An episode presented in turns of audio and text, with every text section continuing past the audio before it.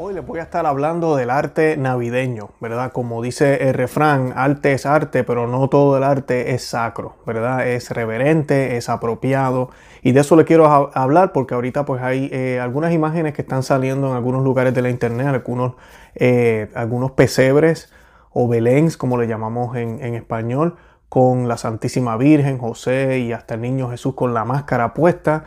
Eh, todos los años siempre tenemos las controversias que se hacen, diferentes tipos de, nacimientos o beléns como si fueran eh, indígenas, que eso lo reportamos el año pasado. Les voy a compartir el video hoy, ese corto clip que compartimos el año pasado para que lo vean, eh, donde mostramos un nacimiento indígena prácticamente. todos eran indígenas, José, María, Niño Jesús, todos.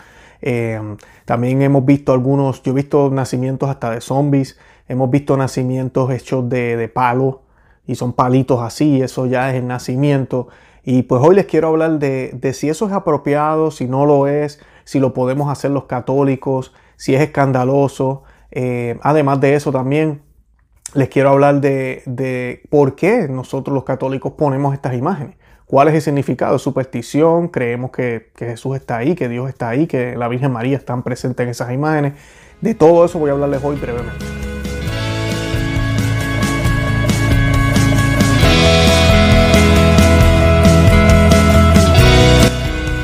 A Conoce, Ama Vive tu Fe. Este es el programa donde compartimos el Evangelio y profundizamos en las bellezas y riquezas de nuestra fe católica. Les habla su amigo y hermano Luis Román y quisiera recordarles que no podemos amar lo que no conocemos y que solo vivimos lo que amamos. Hoy pues les quiero mostrar eh, estos, estas controversias que hay con las imágenes.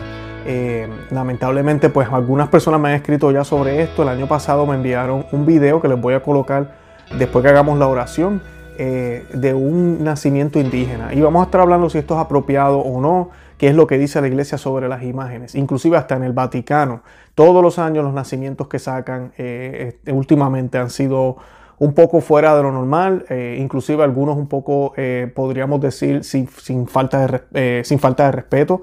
y pues no, no se ven bien, no se ven bien, no representan lo que deberían representar. Lamentablemente se ha convertido este tipo de arte en una expresión del artista, en una expresión de cierto grupo que quiere expresar algo, alguna idea, lo cual se supone que no sea, porque pues el nacimiento, por ejemplo, o el Belén, debería ser para mostrar un suceso que históricamente pasó, pero también para mostrar lo que esto representa y lo que significa en la vida de los cristianos. Nadie estuvo ahí para tomar una foto, nadie sabe exactamente cómo se veían ellos, pero la idea es mostrar unas características que muestran la fe de los cristianos, que somos los que realmente le damos reverencia y creemos en, en, esa, en ese hecho como algo grande, como que, como que cambió el mundo. Y pues nada, de eso, de eso les vamos a, comentar hoy. Eh, antes de empezar, yo quisiera que hiciéramos un Padre Nuestro, que es la oración que el Señor nos enseñó. Eh, lo vamos a hacer en latín primero y luego lo vamos a hacer en español. Y esta oración la hacemos in nomine Patri, et Filii, Spiritus Santi. Amén. Pater noster, qui es in celis, sanctificetur nomen tuum, avenia regnum tuum, fiat voluntas tua, sicut in cielo et in terra.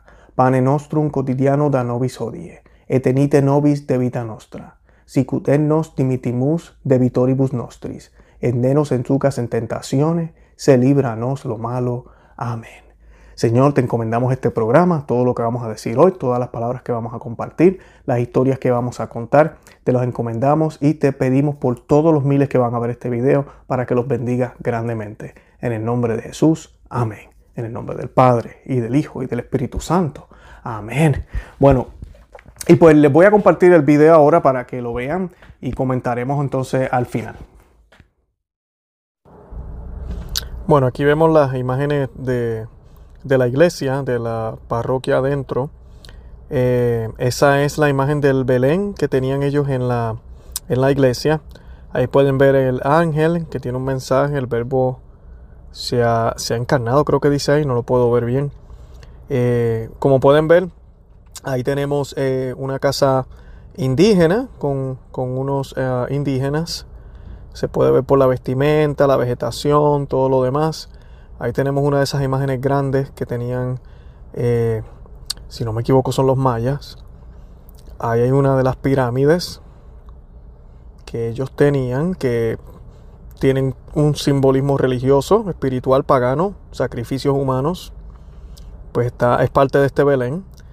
Además de eso, tenemos eh, todos los personajes que se ven aquí son indígenas, toditos. Están vestidos como vestían ellos. Eh, y ahí vemos el Belén. Uno de ellos es San José, me imagino yo. Eh, la Virgen María debe ser la que está a la derecha. Y tenemos ahí a uno en el medio y el niño eh, al bajo. que se debe ser Jesús. Jesús indígena ahora. Tenemos la pirámide de nuevo, que la pueden ver ahí.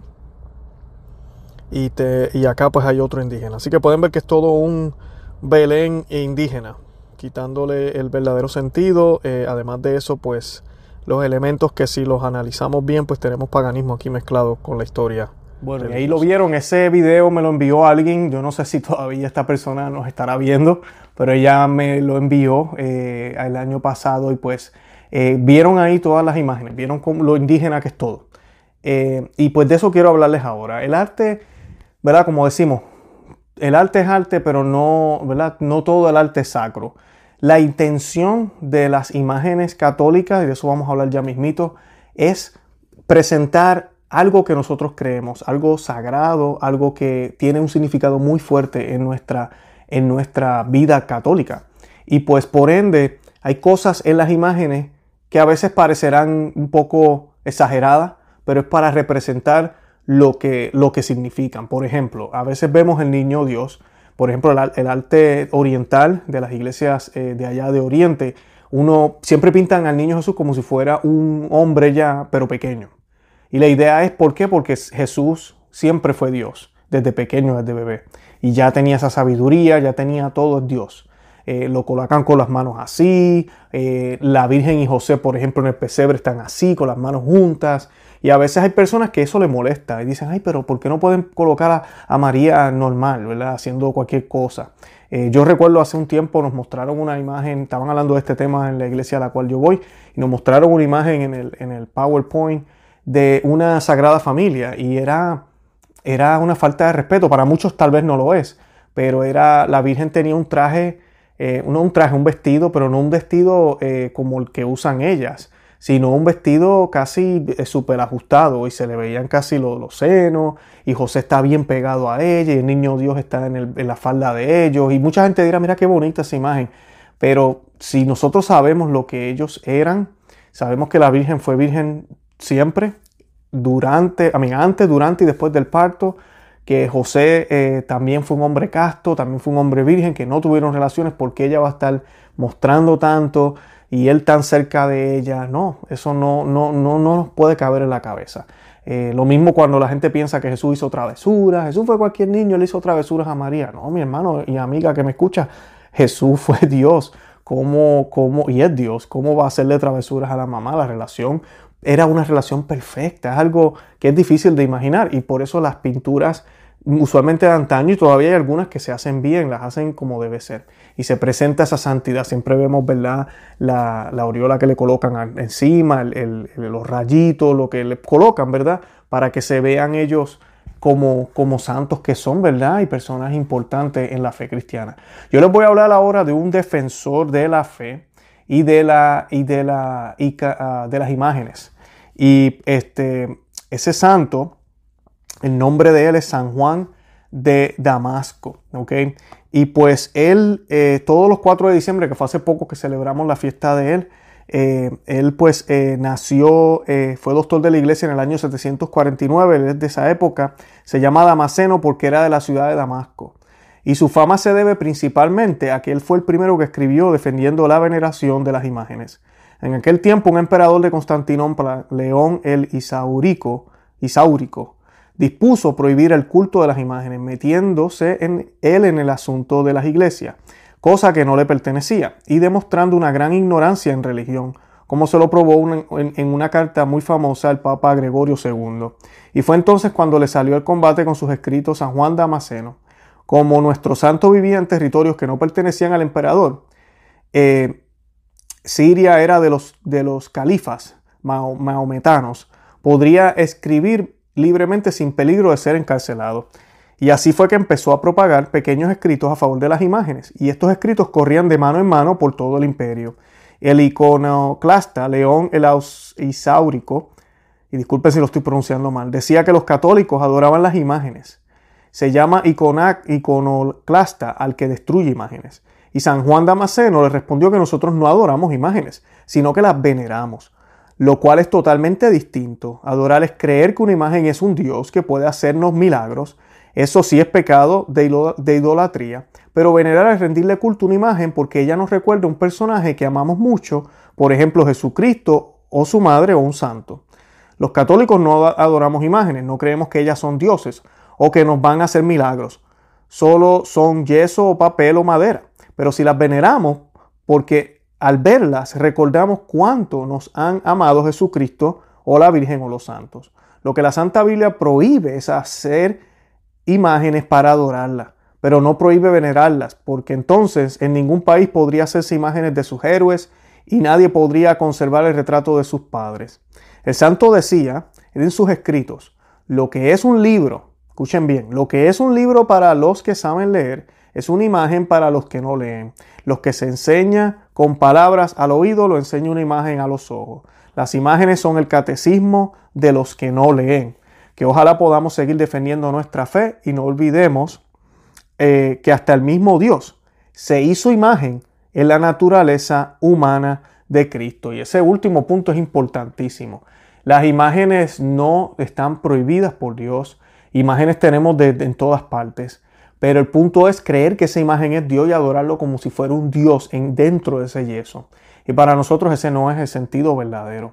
Ahora, las imágenes por lo que representan, para nosotros es Dios. Jesucristo es Dios, la Santísima Virgen es la Madre de Dios. Pues entonces estas imágenes no pueden ser hechas de cualquier manera, de cualquier forma, no pueden ser hechas así. La Iglesia Católica en eso ha sido muy, muy celosa, siempre lo fue y lo, todavía lo es y pues eh, también no pueden ser imágenes de todo el mundo. Esto es bien importante porque está también la santería allá afuera. Y ellos tienen santos que no son santos católicos y tienen imágenes de muchas cosas. Y pues aquí hablamos también en un programa de la muerte, de lo que le llaman la Santa Muerte. Eso no está aprobado por la iglesia. Hay imágenes de eso. Así que no, no se trata de que vamos a venerar cualquier imagen. Se veneran las imágenes de santos que han sido ya aprobados por la iglesia católica. Eh, inclusive las imágenes de la Santísima Virgen son advocaciones y milagros o apariciones que han sido aprobados. Los que no han sido aprobados no hay imágenes de esas, porque la iglesia no lo permite. Y eso es bien importante porque es por, ¿por qué la iglesia lo vela de esa manera? Por el significado que tiene. La imagen me lleva a mí a recordar los sentimientos que ya yo tengo así no estuviera la imagen por esa persona que existe, que está viva en el cielo porque es un santo. Nosotros creemos en la vida eterna. Es igual que con mi esposa. Yo veo una imagen de mi esposa, una foto, la tengo en el teléfono, por ejemplo. Cuando prendo el teléfono veo la imagen de ella. Y mira, siento sentimientos de amor, me pongo contento, veo la foto, me recuerdo de ella, me dan ganas de llamarla. Eso significa que yo pienso que ella es la, que mi esposa es la imagen. No.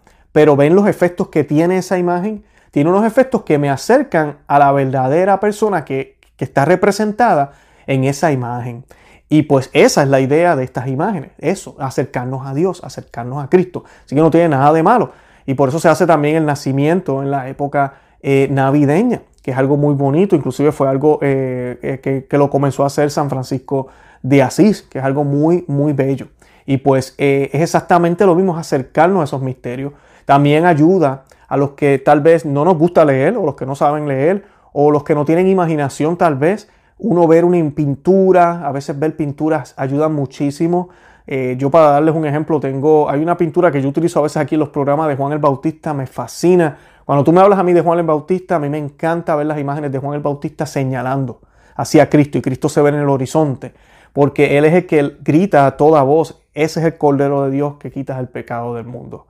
Eh, y pues le deja saber a sus discípulos y eso para mí es algo muy, muy impactante porque está evangelizando. Eso es lo que está haciendo, es lo que tú y yo estamos llamados a hacer. Señalar y decirle, ahí está Cristo, síguele, síguele. Y nos vamos y seguimos con, ellos también.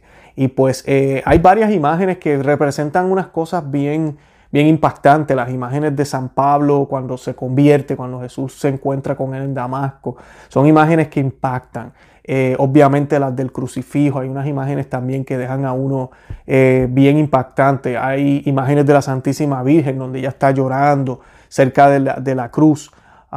todo eso nos ayuda a poder tener unos sentimientos que no es que la imagen lo cause, yo sé que no, es el hecho de poder tal vez eh, poder este, profundizar en esos misterios, en esos sucesos que pasaron y que son importantes para nosotros por la fe que tenemos.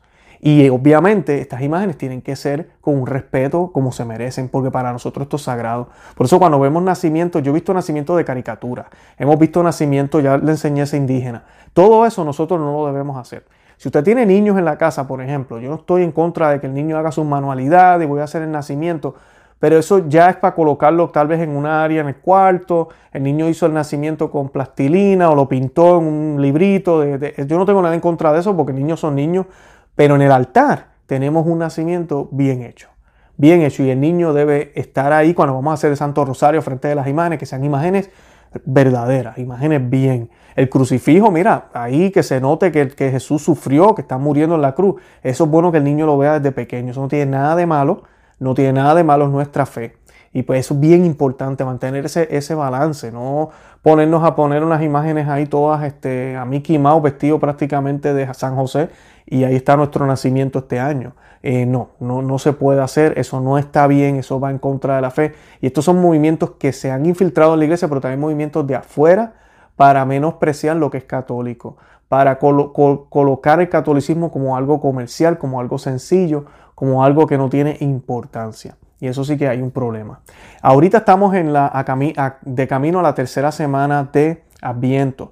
Ya para esta época, usualmente ya uno tiene el pesebre puesto. Algunos de ustedes yo creo que ya lo habrán hecho. Yo estoy grabando este programa hoy, 8 de diciembre, día de la Inmaculada Concepción. Ustedes no saben la alegría que yo siento cada vez que hay una fiesta mariana. Y pues eh, les invito a que vean el programa que hicimos con el padre Romanowski si no lo han visto. Y pues eh, Hoy es un día para colocar el árbol, si lo desean hacer, colocar un poco del pesebre, pero no colocar el niño Dios, no colocar el niño Jesús. Y pues, eh, ¿por qué? Las imágenes nos van a llevar a pensar y a, transportarnos a esos eventos que debemos estar meditando, que ya pasaron, y que nos recuerdan que ya Él vino y va a venir de nuevo. Esa, esa es la idea. Algo que yo quiero tocar aquí es, es que los católicos somos atacados muchísimo con esto, y es que el católico no debería adorar imágenes porque la, Biblia dice que no te harás escultura alguna de nada, ¿verdad? Que está en la tierra. Y dice, el mandamiento divino implicaba la provisión de toda representación de Dios por mano del hombre. El, el Deuteronomio lo explica así, puesto que no visteis figura alguna el día en que el Señor os habló en el Horeb de en medio del fuego, no vayáis a prevaricar y os hagáis alguna escultura de cualquier representación que sea. Eso está en Deuteronomios 4, 15, 16. Quien se revela a Israel es el Dios absolutamente trascendiente. Él lo es todo, pero al mismo tiempo está por encima de todas sus obras. Es la fuente de toda belleza creada. Sin embargo, ya en el Antiguo Testamento Dios ordena y permitió la institución de imágenes que conducirían simbólicamente la salvación por el verbo encarnado eh, por ejemplo, la serpiente de bronce, el arca de la alianza y los querubines. Todo eso el Señor lo pidió, Dios lo pidió. Y por ejemplo, la, imagen de la serpiente cuando están en el desierto y, se le pide a Dios le pide a Moisés, haz una imagen de bronce de, una, de una serpiente y pídele a todos que la miren y se van a curar, se van a sanar. Y ellos hacen eso. Y esa misma analogía, la analogía no, ese mismo evento lo utiliza Jesucristo cuando está hablando con Nicodemo. Y le dice, así como se levantó, ¿verdad? Ese bástulo con la serpiente, así debe ser levantado el Hijo del Hombre para todo aquel que mire, sea salvado, ¿verdad? De todos sus pecados, le sean perdonados, todo eso. Eh, es que esto tiene un significado increíble y estamos hablando de una imagen. El culto cristiano de las imágenes no es contrario al primer mandamiento que proscribe los ídolos. En efecto, el honor dado a una imagen se remonta al modelo original. El que venera una imagen venera al que en ella está representado, eso lo dijo el concilio de Nicea. El concilio de Trento también lo ratificó y el concilio Vaticano II también lo dijo. El honor tributado a las imágenes sagradas es una veneración respetuosa, no una adoración que solo responde a Dios. Y esto es importante porque sí, a veces, a veces uno se encuentra con un católico medio supersticioso Y ando con este cuadro para arriba y para abajo porque es que es el cuadro de, la, de que me trae suerte, Dios siempre está conmigo si ando con el cuadro. Cuidado con eso. Eh, no, el cuadro no tiene ningún poder y Dios está contigo si se te queda el cuadro en casa. Bonito a veces cuando andamos con un crucifijo, yo ando con varias medallas en mi bolsillo siempre de varios santos, mi pandilla, como digo yo, que andan conmigo. Pero mira, si un día se me quedan las medallas aquí en la casa y me voy al trabajo sin ellas, yo no me voy a morir, no me voy a volver loco porque se me quedaron. No, mira, pues se quedaron, se quedaron. Si Dios no lo quiere, un día se me extravían, que ojalá que no. No me voy a morir, voy a pensar que pequé. No, mira, se, perdieron, me compraré otras. Eh, están benditas y todo, claro, tengo que tratarlas con respeto. Pero la idea es el yo recordarme que los santos interceden por mí, que Dios está conmigo, todo eso. Esa es la idea de este tipo de prácticas, que son excelentes y son buenas, porque inclusive en la vida natural se hacen. Yo que trabajé en venta hace muchos años, yo recuerdo escribir mis metas en una pared que fuera la primera pared que uno veía en la mañana, o colocar eh, lo que uno quiera hacer en una agenda en la nevera, eh, tipo de estrategias que hacen la gente que no tienen nada de malo para conseguir cosas aquí en la tierra pero que los lleven a acordarse de lo, de lo que ellos tienen que hacer. Entonces, como yo como cristiano, que es lo más importante, salvar mi alma, no voy a hacer algunas estrategias para recordarme cuál es mi rol aquí en la tierra y cuál es mi misión. Y las imágenes ayudan en eso, ayudan muchísimo en eso, inclusive Satanás sabe eso. Por eso, lamentablemente, en este mundo que vivimos, el mundo está lleno de imágenes indecentes, imágenes impuras, imágenes que nos llevan al pecado. Te va manejando y hay casi una mujer desnuda en el, en el autobús un póster gigantesco de un hombre con los pisos por fuera y toda la cosa, eh, o una mujer. Eh, todas estas imágenes, ¿verdad? Ellos, eh, Dios, ¿verdad?